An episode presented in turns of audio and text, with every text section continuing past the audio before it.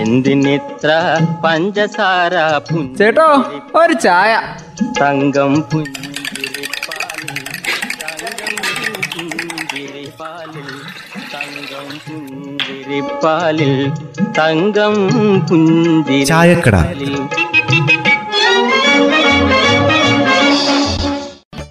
ഞാറ് തികഞ്ഞ പിള്ളാച്ച.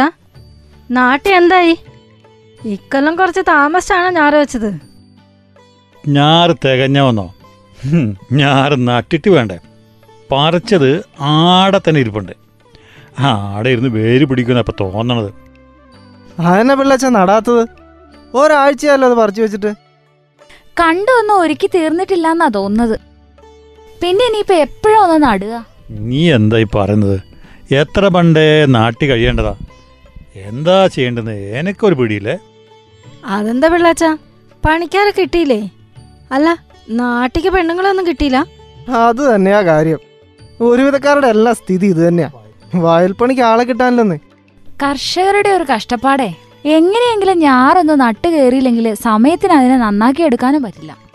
ഈ തുലാമഴ തീരുന്നതിന് മുമ്പേ നെല്ലിന് രണ്ട് വളമെങ്കിലും മിനിമം ഇടേണ്ടതാ. മരുന്നും അടിക്കണം കളയെടുക്കണം എല്ലാ പണികളും ഈ രണ്ട് മൂന്ന് മാസം കൊണ്ട് തീരേണ്ടതാ. ആ ഇതൊക്കെ ചെയ്യണമെങ്കിൽ സമയത്തിന് ഞാൻ നടണ്ടേ. നട്ടാലല്ലേ ഇതൊക്കെ ചെയ്യാൻ പറ്റൂ.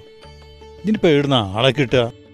ഈ പണിക്കാർ പെണ്ണുങ്ങളൊക്കെ അധികവും തൊഴിലുറപ്പിന് പോകല്ലേ ആണുങ്ങളുള്ളവരോ അവർ കുറേ പേര് ഇഞ്ചി കൃഷിക്ക് കർണാടകത്തിലുവാ. പിന്നെ ആകെ ഇവിടെ ഉള്ളത് കുറച്ച് പേരാ. അവർക്ക് വേണ്ടിയാണ് പിടിവലി. ഈ തൊഴിലുറപ്പ് പണിയിലെ ഞാറ് നടിയിലും അങ്ങ് ഉൾപ്പെടുത്തിയാ പോരായിരുന്നോ? എന്നാ പിന്നെ ഈ പ്രശ്നങ്ങൾ അങ്ങ് തീരുമല്ലോ ഓ ഈ കാര്യങ്ങളെ കുറെ കാലമായിട്ട് പറയുന്നതാ. അതിനിപ്പോ നിയമമില്ലെന്നല്ലേ പറയുന്നേ? അതിപ്പോ എന്താ നിയമമില്ലാത്തത്? അതും പണിയല്ലേ?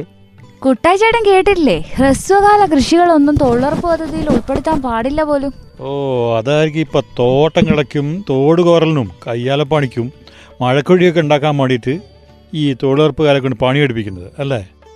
നമ്മുടെ വയനാട് പോലുള്ള സ്ഥലത്തെ ഈ സ്ഥലത്തിന് ചേർന്ന പണികൾ വേണം ഈ തൊഴിലുറപ്പിപ്പെടുത്താനേ. എന്നാലേ ഈ പ്രശ്നങ്ങളൊക്കെ പരിഹരിക്കാൻ പറ്റൂ. ഈ നെൽകൃഷിയെ പ്രോത്സാഹിപ്പിക്കാൻ വേണ്ടിയല്ലേ സർക്കാരും പഞ്ചായത്തൊക്കെ പരിശ്രമിക്കുന്നത്? പക്ഷെ തൊഴിലാളികൾ എവിടെ നിന്ന് കിട്ടും? അതും കൂടി കിട്ടാനുള്ള വഴിയും കൂടി അങ്ങ് പറഞ്ഞു തരണം.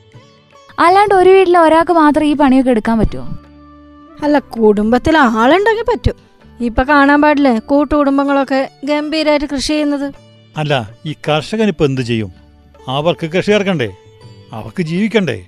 സമയത്തിന് പണി നടക്കണ്ടേ? അതിനിപ്പോ എന്താ ഒരു വഴി? ഇനിയിപ്പം നട്ടവരുടെ കാര്യം തന്നെ എടുത്തു നോക്ക് പിള്ളേച്ച. നെല്ല് പലയിടത്തും കരുനാട്ടി മറിഞ്ഞു. പക്ഷെ വളം ഇടാനോ വളം കിട്ടാനില്ല. അതെന്താ ഈ സമയത്തൊന്നും വളം കിട്ടാണ്ടായി പോയത്? അതിപ്പോ നെല്ലിന് മാത്രമല്ലല്ലോ. കാപ്പിക്കും കുരുമുളകിനൊക്കെ വളമിടാനായില്ലേ കാപ്പിക്കുരു കൊഴിയാതിരിക്കാൻ വേണ്ടിയേ. ഇപ്പൊ യൂറിയ ഇട്ട് കൊടുക്കേണ്ടതാ. ആ എന്താ യൂറിയ ഇപ്പൊ കിട്ടാനില്ലേ?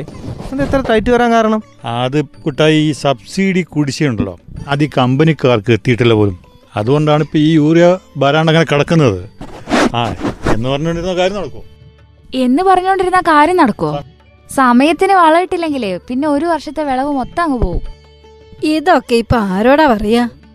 ഒന്നും കിട്ടാതെ വരുമ്പോ കിട്ടുന്ന വളം മേടിച്ച് കർഷകർ അങ്ങിടും അതൊട്ട് ഗുണമാവുകയില്ല കാർഷിക മേഖലയിൽ കാര്യമായ ശ്രദ്ധ വേണമെന്നേ ബന്ധപ്പെട്ടവർ ആവർത്തിച്ച് ആവർത്തിച്ച് പറഞ്ഞുകൊണ്ടിരിക്കുന്നുണ്ട്.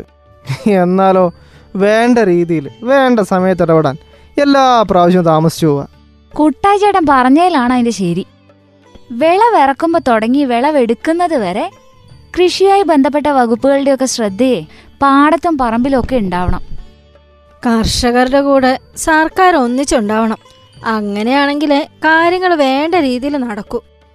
വാഗ്ദാനങ്ങൾ പുതിയ രീതികൾ സഹായങ്ങൾ ഇതൊക്കെ പ്രഖ്യാപിക്കുകയും അതിനൊപ്പം പാടത്തേക്കും പറമ്പിലേക്കും കഷ്ടപ്പെടുന്ന കർഷകന്റെ ഒപ്പം കൈകൾ ചേർത്ത് വെക്കാൻ കൂടി അധികൃതർ ശ്രദ്ധിക്കണം. അങ്ങനെ ഒരു നല്ല കാർഷിക സംസ്കാരം നമുക്കുണ്ടായെങ്കിലേ ഈ മേഖല ഇനി രക്ഷപ്പെടുള്ളൂ. എന്തിനിത്ര പഞ്ചസാര ചേട്ടോ ഒരു ചായ. തങ്കം പുഞ്ചിരിപ്പാലിൽ തങ്കം പുഞ്ചിരിപ്പാലിൽ തങ്കം പുഞ്ചിരിപ്പാലിൽ തങ്കം പുഞ്ചിരിപ്പാലിൽ. ചായക്കട.